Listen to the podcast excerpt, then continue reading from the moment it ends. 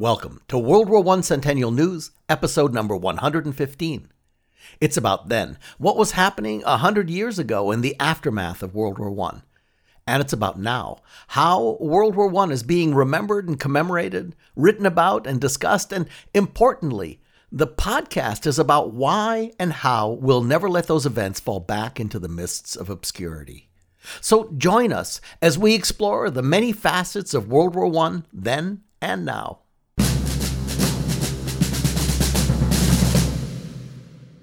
This week on the show, we explore the headlines of the newspapers 100 years ago in the third week of March.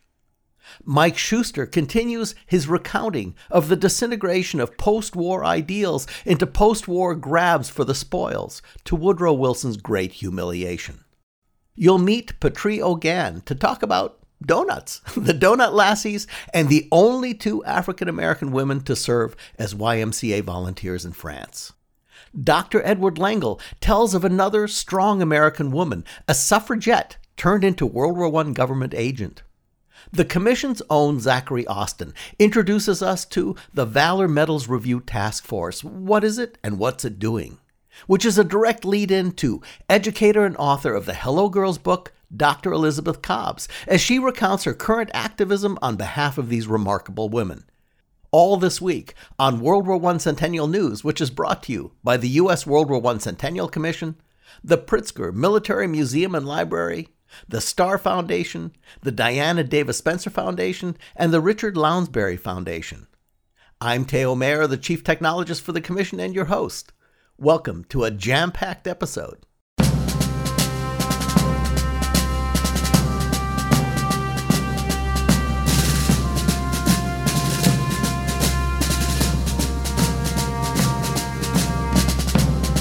100 years ago this week. The headlines in the newspaper continue, of course, to be filled with the blow by blow back and forth at the Versailles Peace Conference, with the Italians insisting on getting the newly minted Yugoslavia's only deepwater port as part of their spoils of war. An interesting California reaction to the Japanese proposal for equality. Without question, the scariest story is the Bolshevist revolution in Hungary threatening to reignite the whole war. Seriously. We have a huge welcome home parade in New York that turns a little too enthusiastic. The government projects concerns over returning veteran unemployment, an accounting of doughboys missing in action, and more. So, with that as a setup, let's jump into our centennial time machine and go back to the third week of March 1919, to the aftermath of the war that changed the world.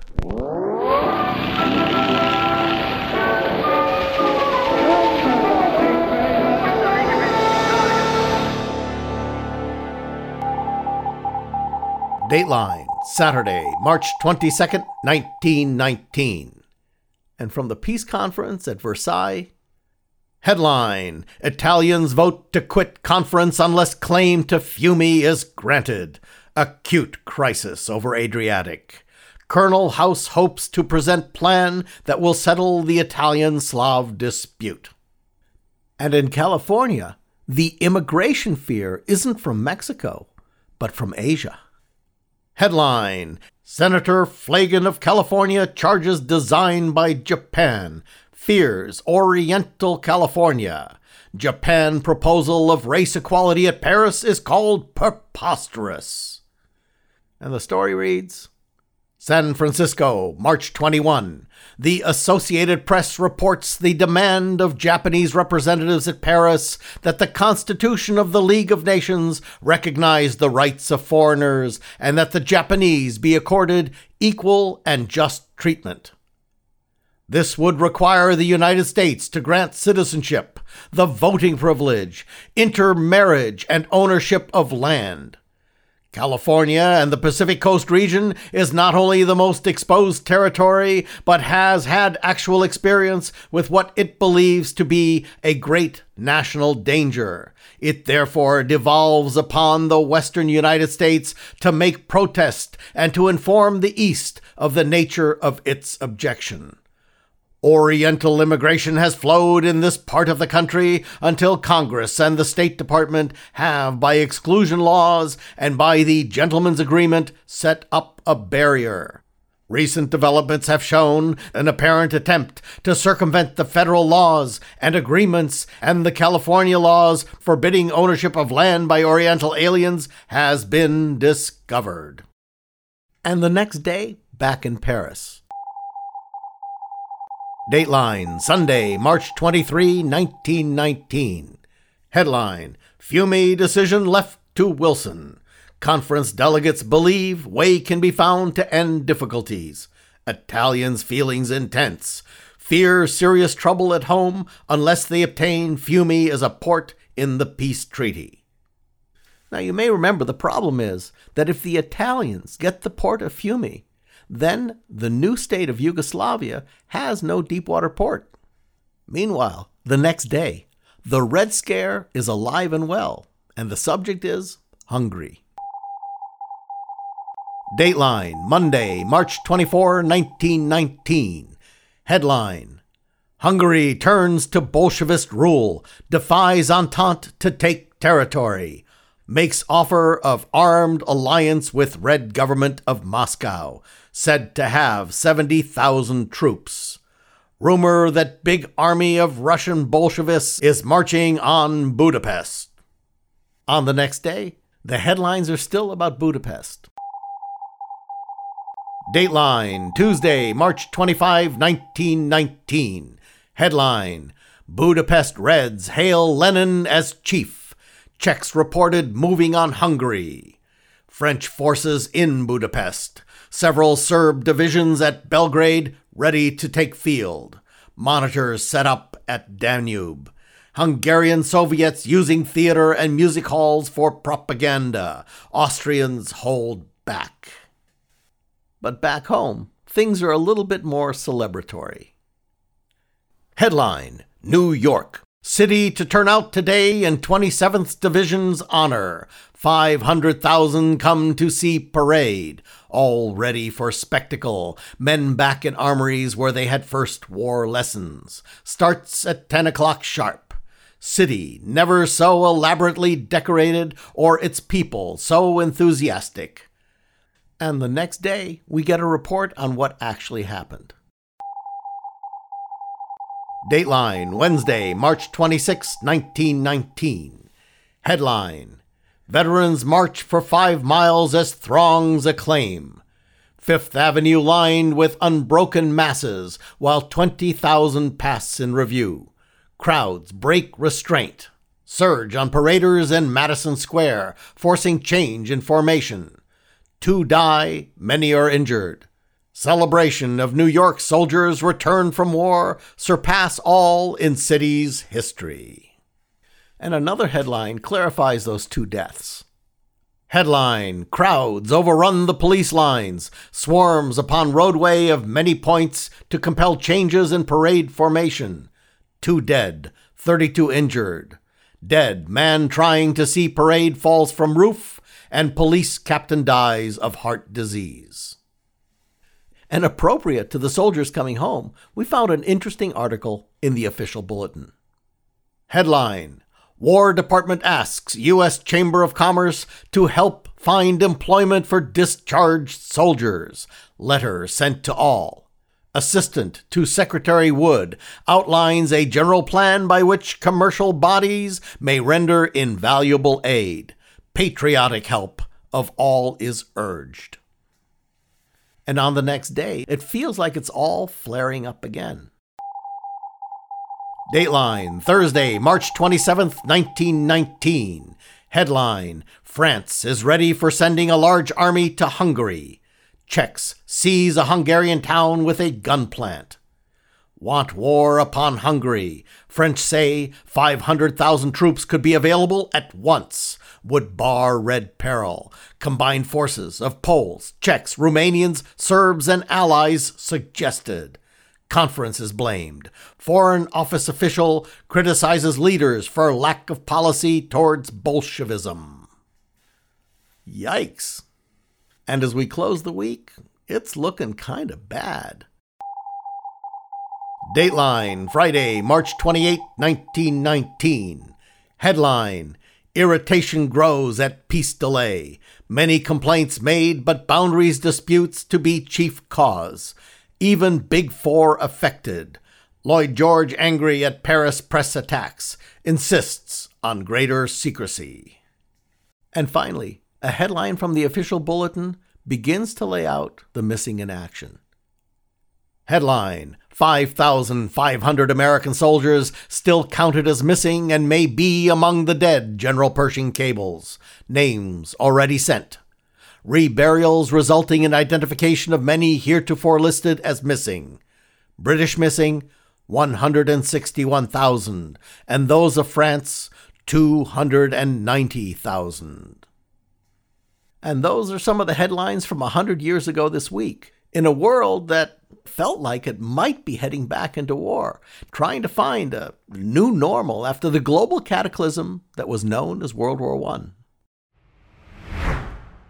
With that, we're joined by Mike Schuster, former NPR correspondent and curator for the Great War Project blog. Wow, Mike, your post this week continues to track the disintegration of Woodrow Wilson's post war vision for a new world order based on self determination as it devolves into some kind of neo imperialism. And now it seems like the man himself may also be disintegrating. What a sad and even humiliating moment for this very well intentioned vision and man. It really is, Theo. And so our headline reads Mandates, colonies by another name, continue dividing up the spoils. Wilson is sickened, takes to bed. And this is special to the Great War Project. Mandates and self determination. These are the lofty keys to President Wilson's goals for the peace talks in Paris a century ago.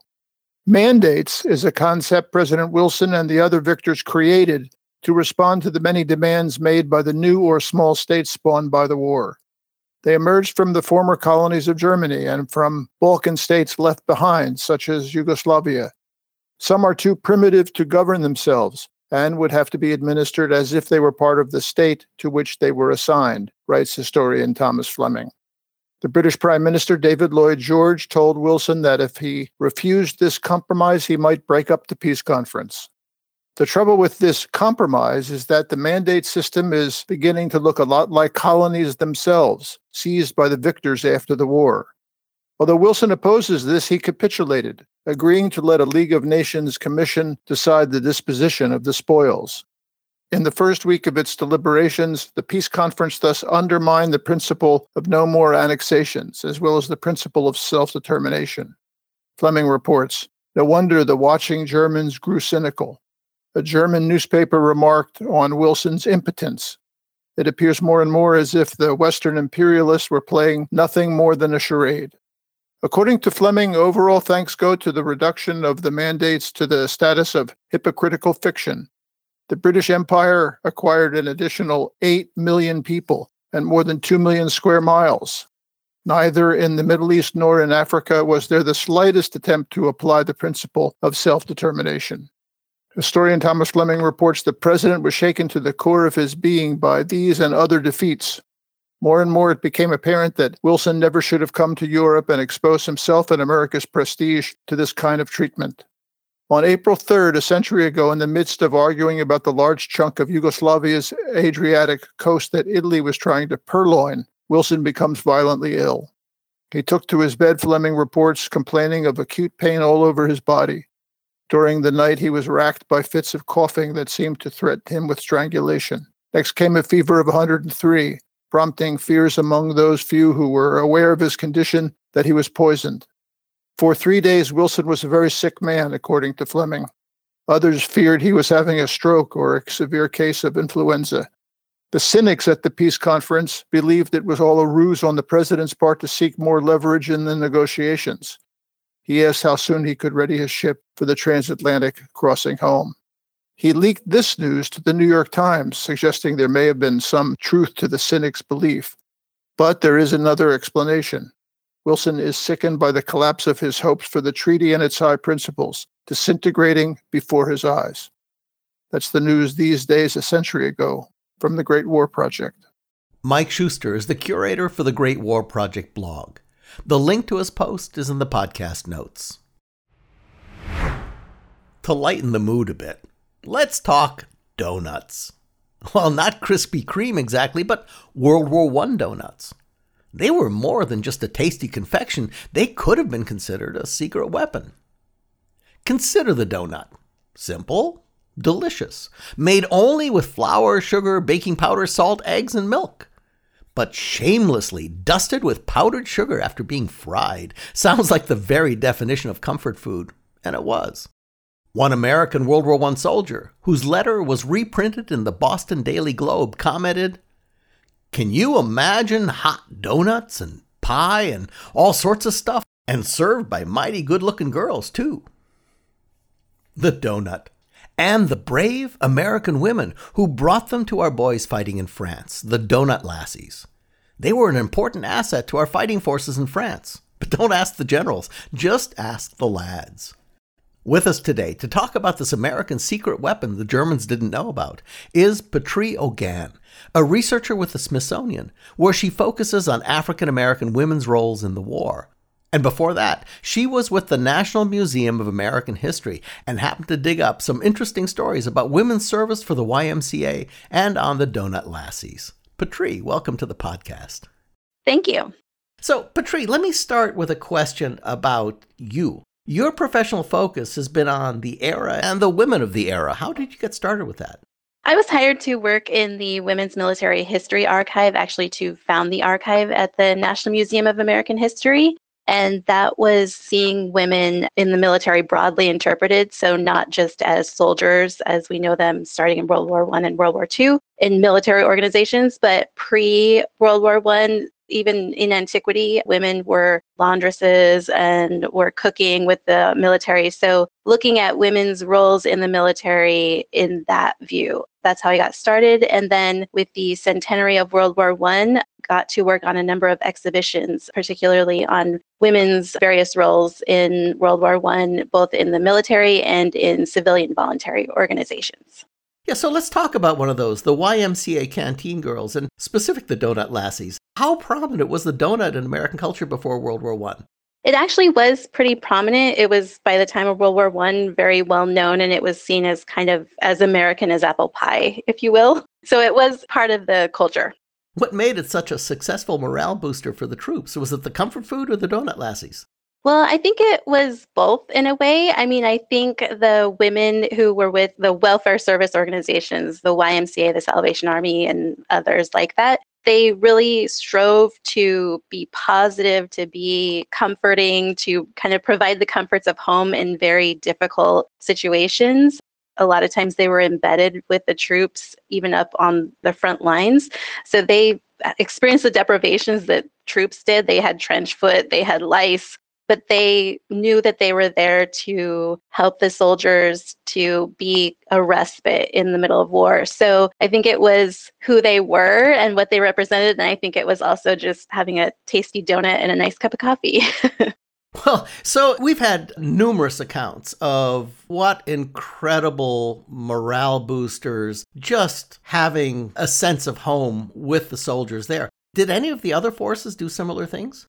Oh, yeah. I mean, women from the Allied nations, they did their part in the way that society at that time allowed them to do it, which was things like serving food and beverages, running canteens to sell products, mending uniforms, writing letters, things like that.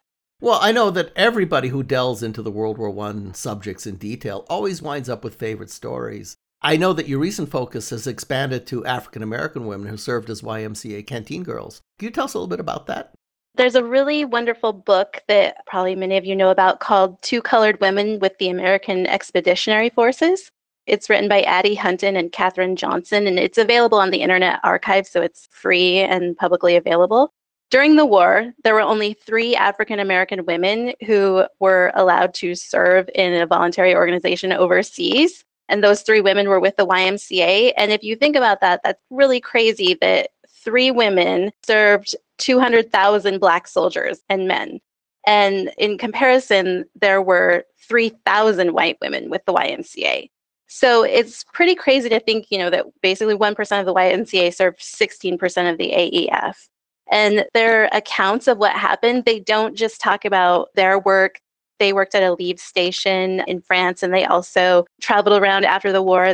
But their account really is a fascinating story, and it's really interesting to see what life was like for these women, not only being women overseas, but being African American women overseas. They experienced a lot of racism that the African American soldiers did, and then a lot of the sexism that the women faced. So they were kind of doubly hindered in a way, but they really saw themselves as representatives of their race, as bringing their race up. And they actually both had been involved with the NAACP before the war and then became somewhat radicalized, as many people did after the war, in fighting for equal rights and suffrage. Let me ask you if I wanted to Google the book, what's a good search term? Two colored women usually does it. And I know that's a, you know, old fashioned term, not not great, but that's the title of the book. Okay, Patri, in closing, I have a riddle for you. How do you close off a great interview that includes donuts? Well, I would do coffee for sure, or cocoa. In keeping the Salvation Army, they did cocoa too. well, thank you, Patri. Thank you for joining us. Thank you. Patri O'Gan, a researcher with the Smithsonian, where she focuses on African American women's roles in World War I. To learn more, follow the links in the podcast notes. Regular contributor, historian Dr. Edward Lengel continues his theme of bringing us inspiring stories of incredibly strong American women for Women's History Month. And I especially like this account of Vira Whitehouse, who went from being a woman suffrage leader to becoming a government agent working for George Creel during World War I. Vira Boarman Whitehouse was among the most outspoken and successful leaders of the campaign for women's suffrage in the United States. Her leadership and hard work played major roles in securing votes for women in New York State in November 1917. Little did she expect the United States government to ask her to serve as a diplomatic agent in Europe with responsibilities that included fencing with German spies, but she happily took on the challenge.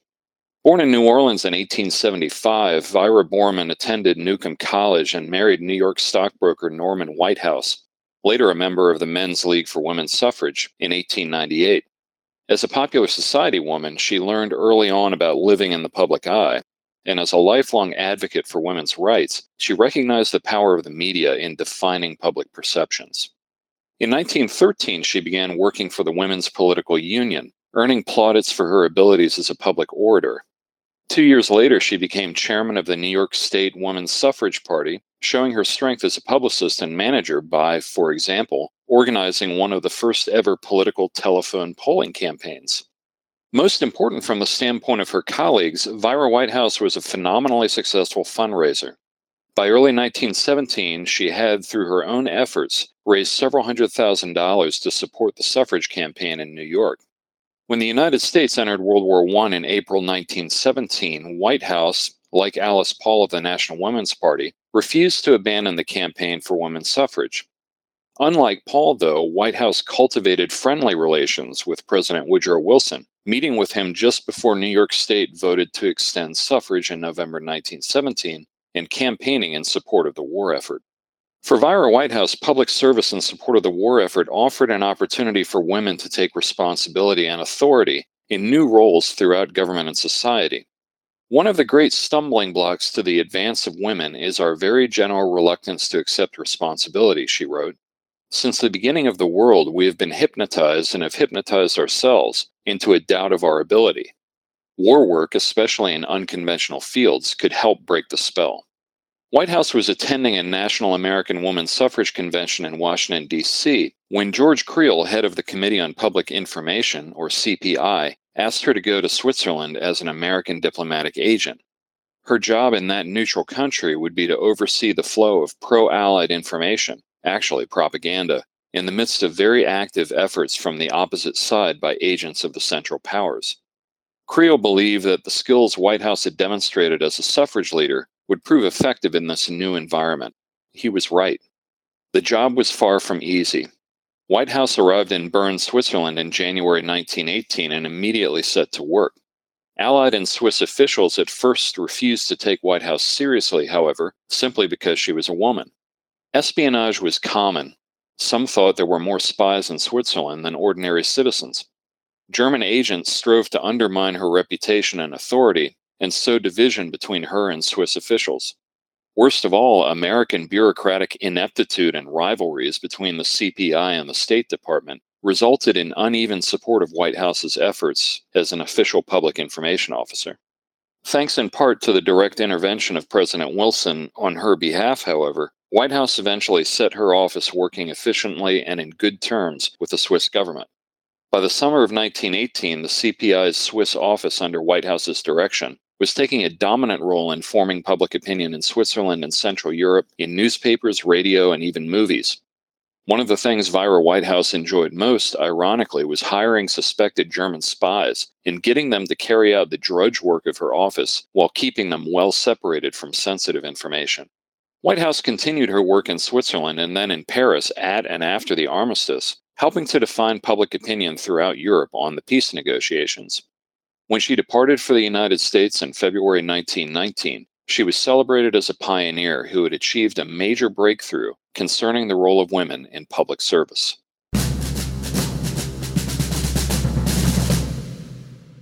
Dr. Edward Lengel's blog is called A Storyteller Hiking Through History, and it's filled with stories that provide nuanced insights into the era. We have links to Ed's posts and his author's website in the podcast notes. Well, now it's time to fast forward into the present with World War I Centennial News Now.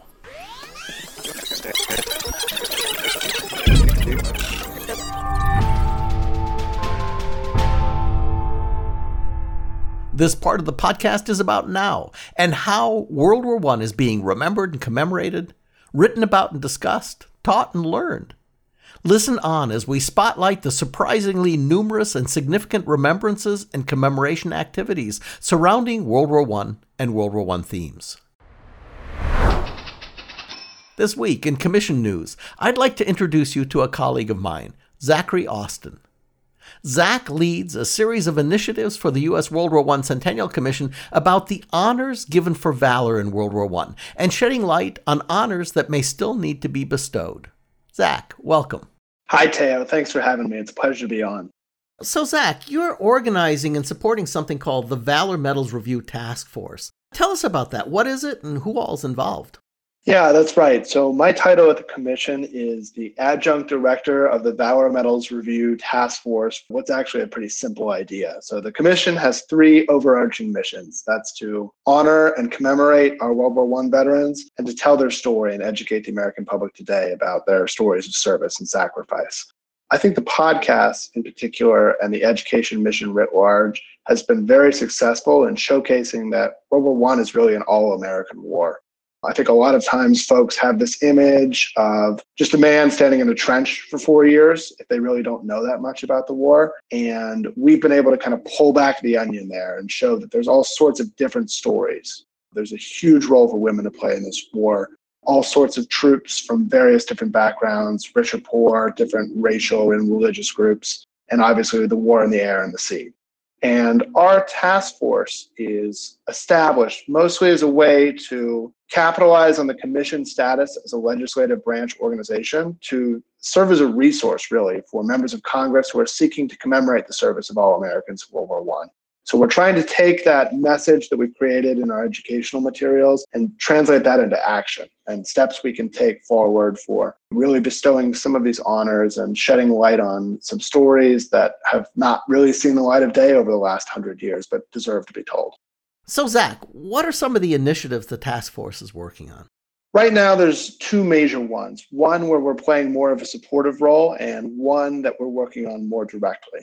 The more direct project is a Medal of Honor review that we're establishing. Uh, essentially, for World War II and all later conflicts in American military history, there have been a series of congressionally authorized reviews that enable minority veterans and service members who've performed certain valorous acts to be reconsidered for the Medal of Honor, which they might have been denied owing to mistakes or even discrimination within their chain of command. So far, those initiatives have resulted in the upgrade of 49 individuals to the Medal of Honor for their service in World War II all the way through the Vietnam War. The law, as it stands right now, ensures that if you were the same veteran who performed the same deed you would be eligible for this reconsideration if that deed was in 1941, 1951, 1971, even 1991 or 2001, but not in 1918. So right now we're working with our partners on Capitol Hill to expand that authority. You know, the last one of these reviews was started in 2001. I think research in general has changed a lot since then. So we're working on some innovative ways that we might be able to change the research into the records that would go into that. It's pretty important that they roll that date back because in 1917 and 1918, the services were segregated. That they were. And there were over a million African Americans who served in World War I and World War II combined, about 300,000 in World War I. And up until the 1990s, not a single one had received a Medal of Honor that's kind of what sparked this series of reviews beginning in the 1990s. It was actually a World War I veteran who was reviewed as an individual who was the rallying cry for the entire series of reviews that followed. His name was Corporal Freddie Stowers. And if you read his story of heroism, it just goes on and on. And it's one of the most deserving cases that you can imagine for receiving the nation's highest individual military decoration. And this story kind of came to light Eventually, the Army chose to review it on their own, and then a Medal of Honor upgrade was issued. And at that point, World War I was sort of forgotten. The systematic projects where they said, we're going to take every African American veteran, for example, who meets a certain criteria, that starts with World War II. And there have been a couple individual reviews for some very famous cases or cases where there's been a very active family. But for those veterans who might have died without any children or who through some stroke of history, their stories have been forgotten. There's never been that official order from up top to turn the page on them and give them their chance for reconsideration. And that's what the Medal of Honor Review is going to be working to give them that second look. What's the other initiative?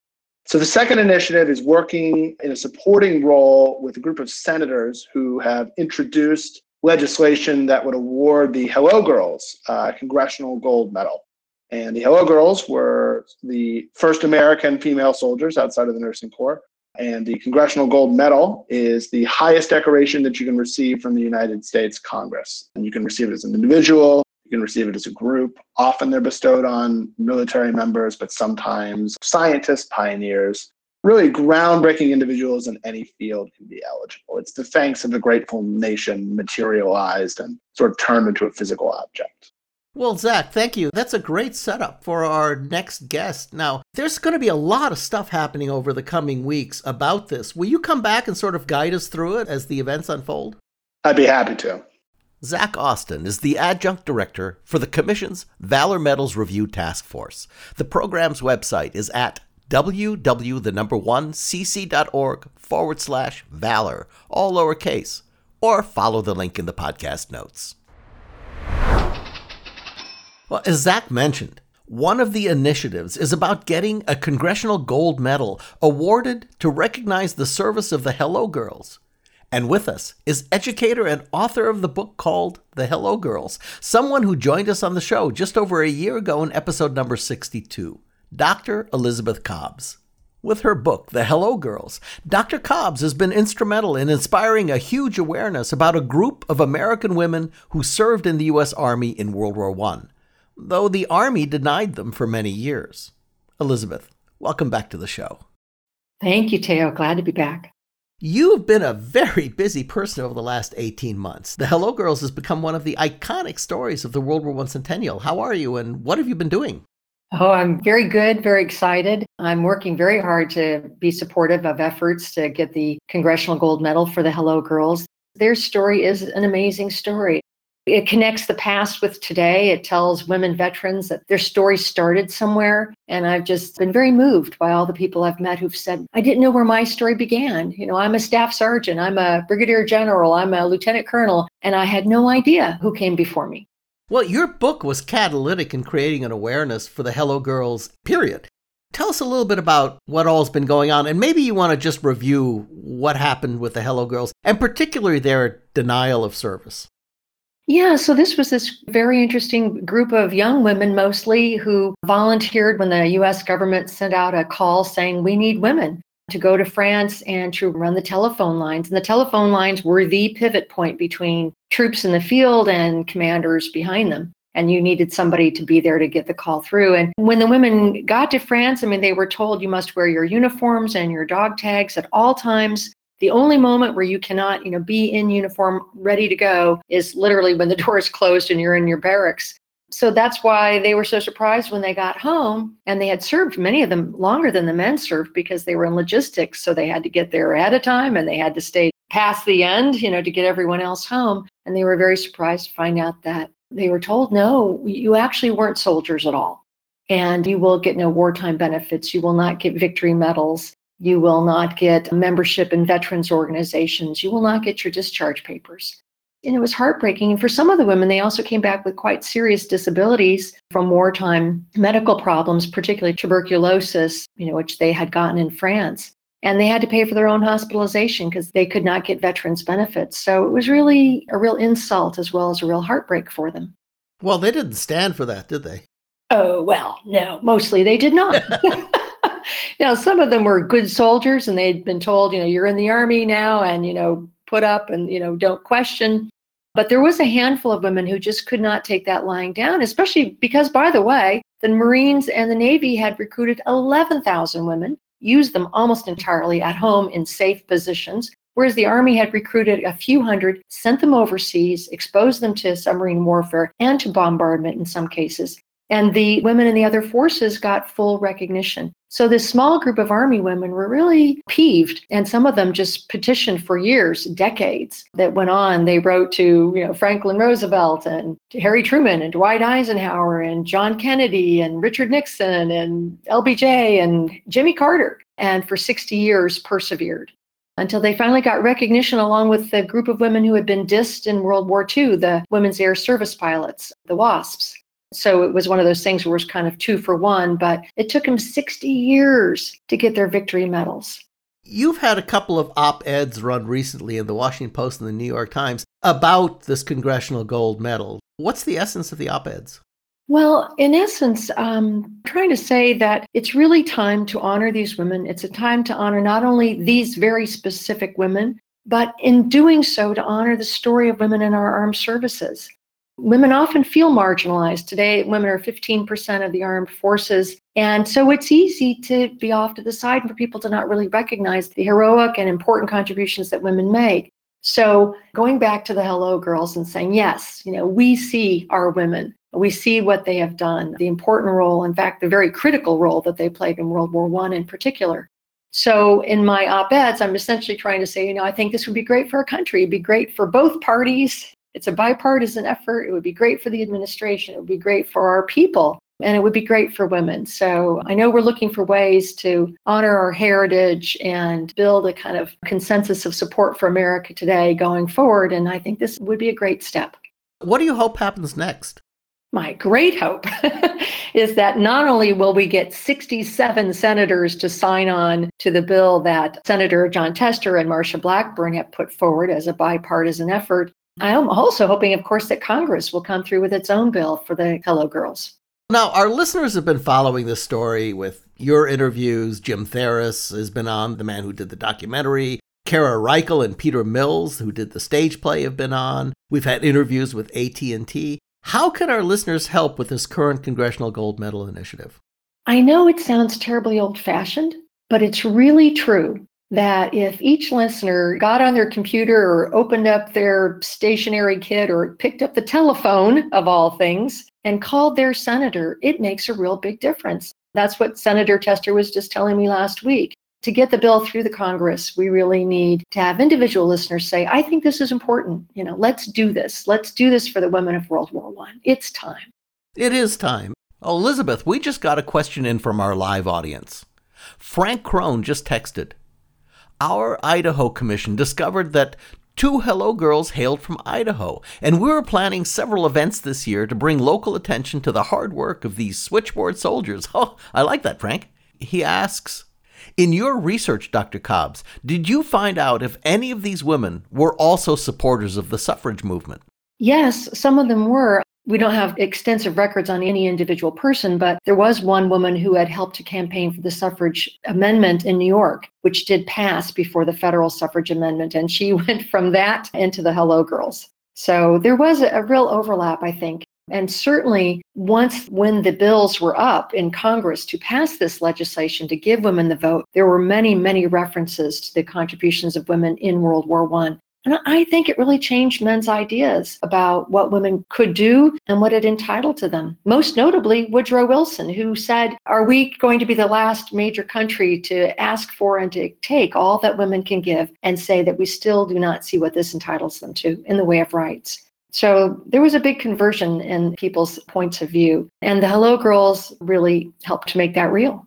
But also, maybe worth pointing out, Elizabeth, is that many of the Hello Girls stayed through the peace conference, so they weren't home as the actual legislation started to pass Congress. Is that right?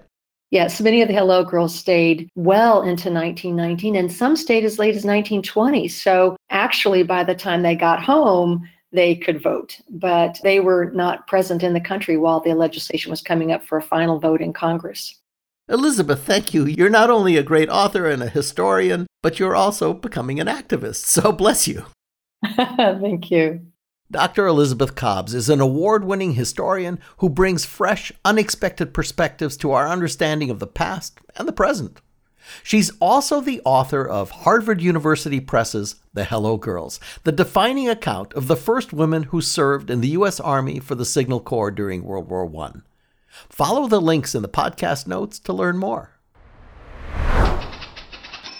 This week for Remembering Veterans. Now, Dr. Cobbs was talking about the Congressional Gold Medal that we're working on to get awarded to the Hello Girls. But this week, and every March 25th, is designated as National Medal of Honor Day. Let me focus on the difference for a moment. The Medal of Honor is awarded only to military members, and it's awarded by Congress, so it's also known as the Congressional Medal of Honor. The official website says, quote, the Congressional Medal of Honor is the highest award for valor in action against an enemy force, which can be bestowed upon an individual serving in the armed forces of the United States. Now, the award dates back to 1862 during the Civil War, and in the history of our nation, just over 3,500 Congressional Medals of Honor have been awarded for valor, but only 121 of them were awarded during World War I. In the fall of 1918, as our doughboys got heavily into the fighting in France, Congress passed a new law about military medals and awards. They, the Congress, were to keep the top honor that only they, the Congress, could award, but they gave the President the power to award three lesser awards, what they called a Pyramid of Honor. Now, that included the Distinguished Service Cross, the Distinguished Service Medal, and the Silver Star. I thought that was really fascinating because of the really huge friction between the executive and the legislative branches of our government at the time. But they gave the president that ability. Two more fascinating facts for you. By September of 1919, Congress had clarified that no one could receive more than one Medal of Honor. But by that time, there were 19 double Medal of Honor recipients. After that, no more. So, do you know who the 19 were? I'll give you a hint. At least three of them were Marines, and one of them is named Dan Daly, the man. We'll do a post about that on our Twitter channel at the WW1 Podcast. And one last factoid for you on this National Medal of Honor Day week. The Congressional Medal of Honor is the only American military award that's worn around the neck instead of being pinned to the uniform. We have links for you in the podcast notes to learn more. This week, we're going to close with articles and posts, where we highlight the stories that you'll find in our weekly newsletter, The Dispatch. Headline To not honor these men and women for their service and sacrifice would be a discredit to their memories. Architect Joe Weishar, designer for the National World War I Memorial in Washington, D.C., will be going home April 3rd to participate in the Honors College Lecture Series at the University of Arkansas, his alma mater. Weishar was interviewed by the Northwest Arkansas Democrat Gazette newspaper in anticipation of his appearance at the university next month. Headline The American Legion Centennial. It all began in Paris a century ago. The American Legion organization's 55 departments and nearly 12,500 posts across the country and around the world are celebrating a century of service to community, state, and nation. And it all began in Paris, March 15th to 17th, 1919.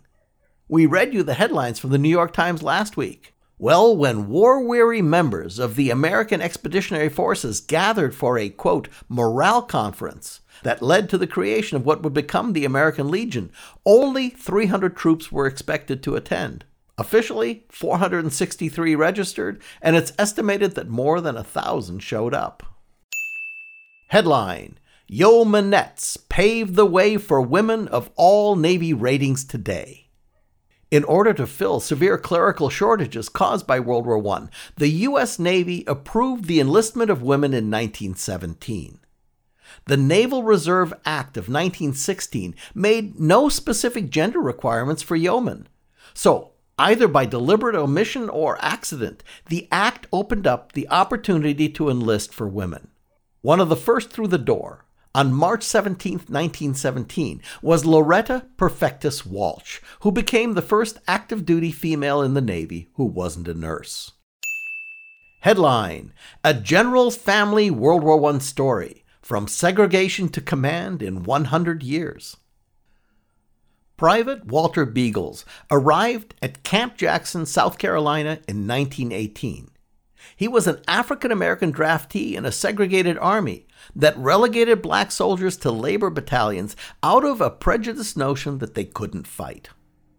More than a hundred years later, his great grandson now serves as the same base's 51st Commanding General. That's Brigadier General Milford Beagle, a combat veteran who took command last June. In our article, the General notes It does seem pretty surreal to know that the gates my grandfather came through are the same gates I come through now, but under vastly different circumstances. Read all these amazing stories and more through the links that you'll find in our weekly dispatch newsletter. It's a short and easy guide to lots of World War I news and information. Subscribe to this wonderful free weekly World War I news guide at ww1cc.org/slash-subscribe, or follow the link in the podcast notes. And that wraps up episode number 115 of the award-winning World War I Centennial News podcast. Thank you for listening.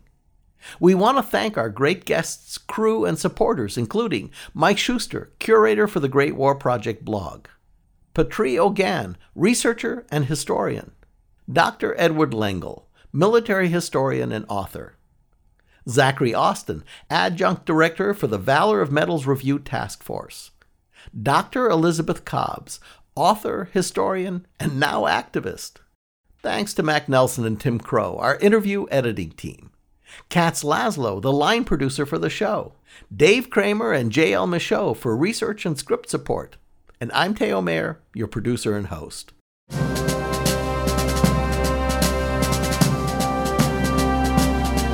The U.S. World War I Centennial Commission was created by Congress to honor, commemorate, and educate about World War I.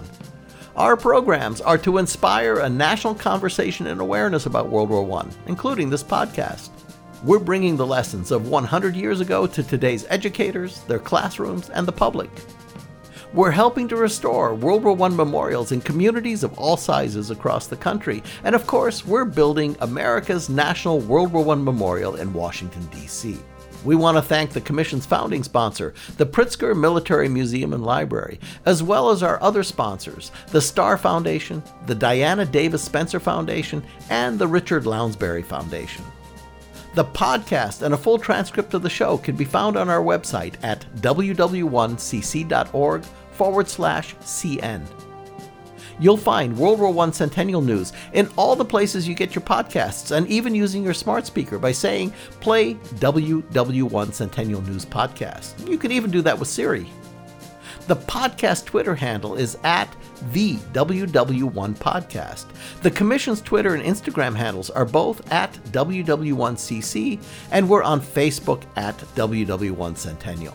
Thank you for joining us, and don't forget, Keep the story alive for America by helping us to build the memorial. Just text the letters WWI or WW1 to the phone number 91999. Always remember my donut girl. She brought them donuts and coffee. Just like an angel, she was their best pal. As brave as a lion, but meek as a lamb. She carried on beside the sons of Uncle Sam. So don't forget the Salvation Army. Remember my donut girl. Thank you for listening. So long.